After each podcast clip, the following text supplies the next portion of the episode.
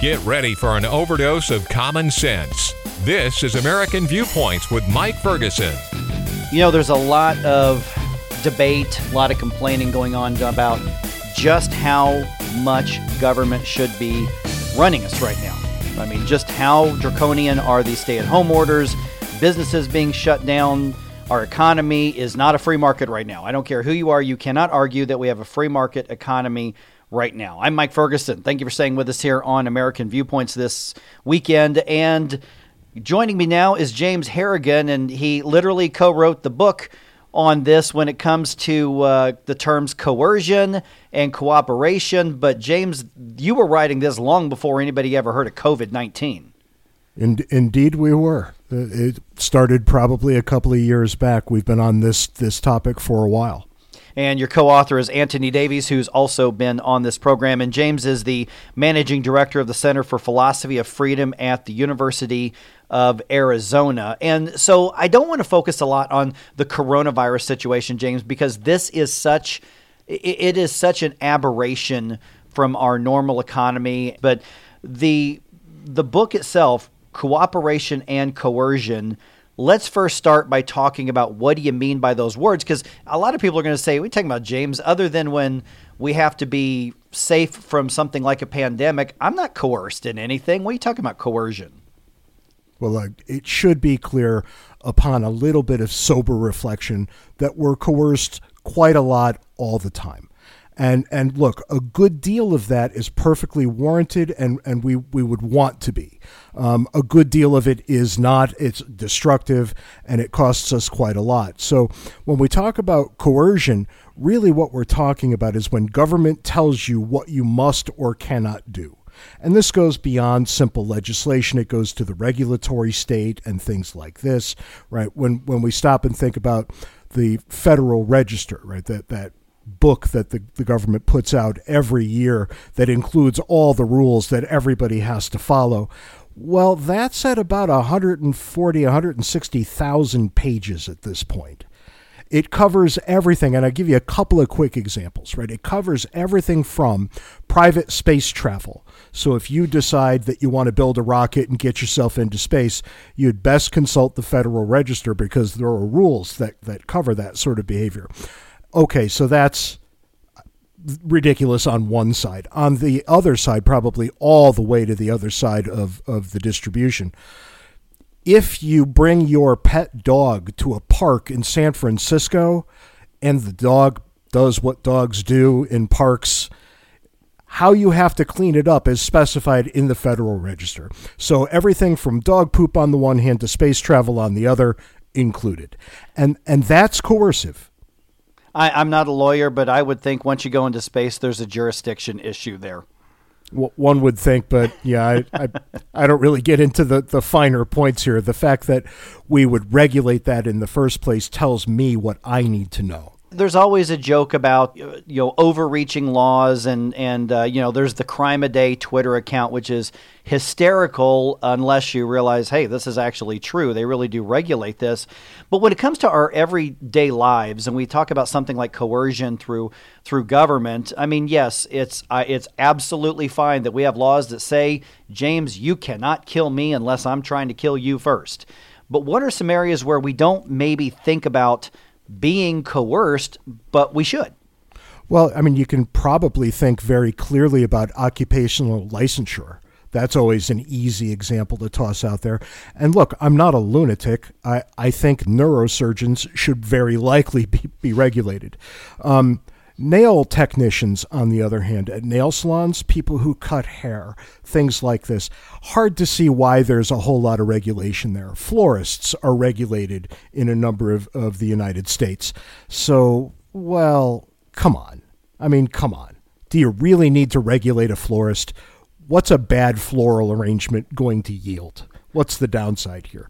Um, and it's that sort of thing, but we can probably make this a little more explicit for people. And Antony and I, in the book, Cooperation and Coercion, we talk about three wars that the United States has had against nouns. So we start with the war on poverty, we worked through the war on drugs, and then we get to the war on terror. And think about all the regulations that follow from these three things and the tremendous cost. We actually added up the price tag on these things, and the best you can do here is a very good estimate. We might well be wrong uh, in, in some of the finer points, but a pretty close estimate to the cost of these three wars is $23 trillion, which, not coincidentally, is the amount of our federal debt. And this is an area where I think a lot of people will say, "Well, yeah, but we're we're trying to, you know, tackle poverty. That's a good thing, James. I mean, we want we don't want people on drugs, so we need to to do this. I mean, what's the alternative? And I suspect you're going to tell me that's the cooperation part. Well, it is, and it's pretty simple actually. Cooperation just means leave people alone um, because this wonderful thing happens when you do. They figure out answers to their own problems. It's remarkable how groups of people come to all kinds of conclusions about what they want to do.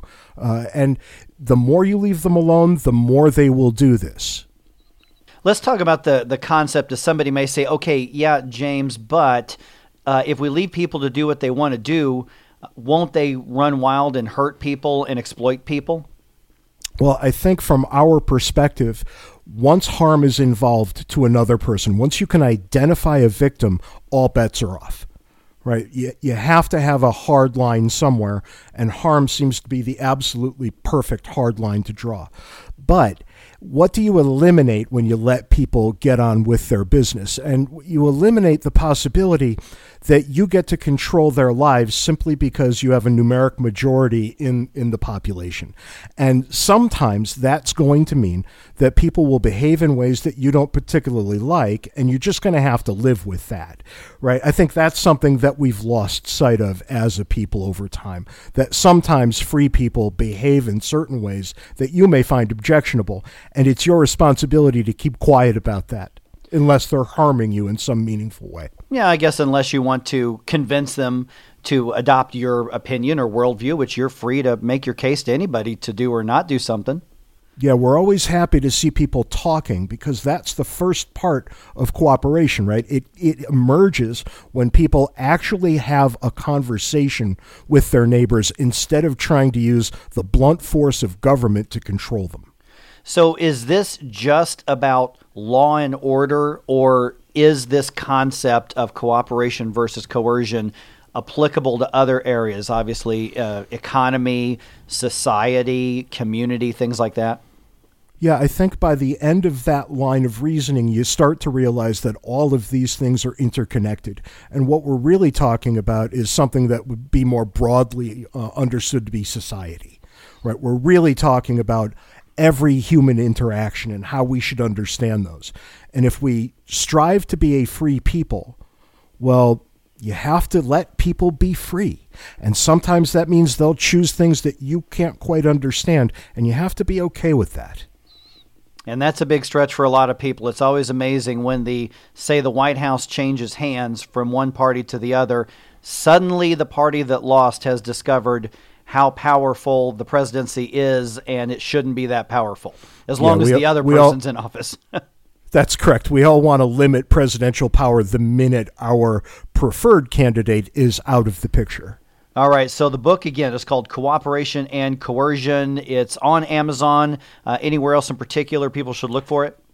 Yeah, they can go straight to the publisher's website if they'd like, and that's ISI Press Intercollegiate Studies Institute. They've got it too.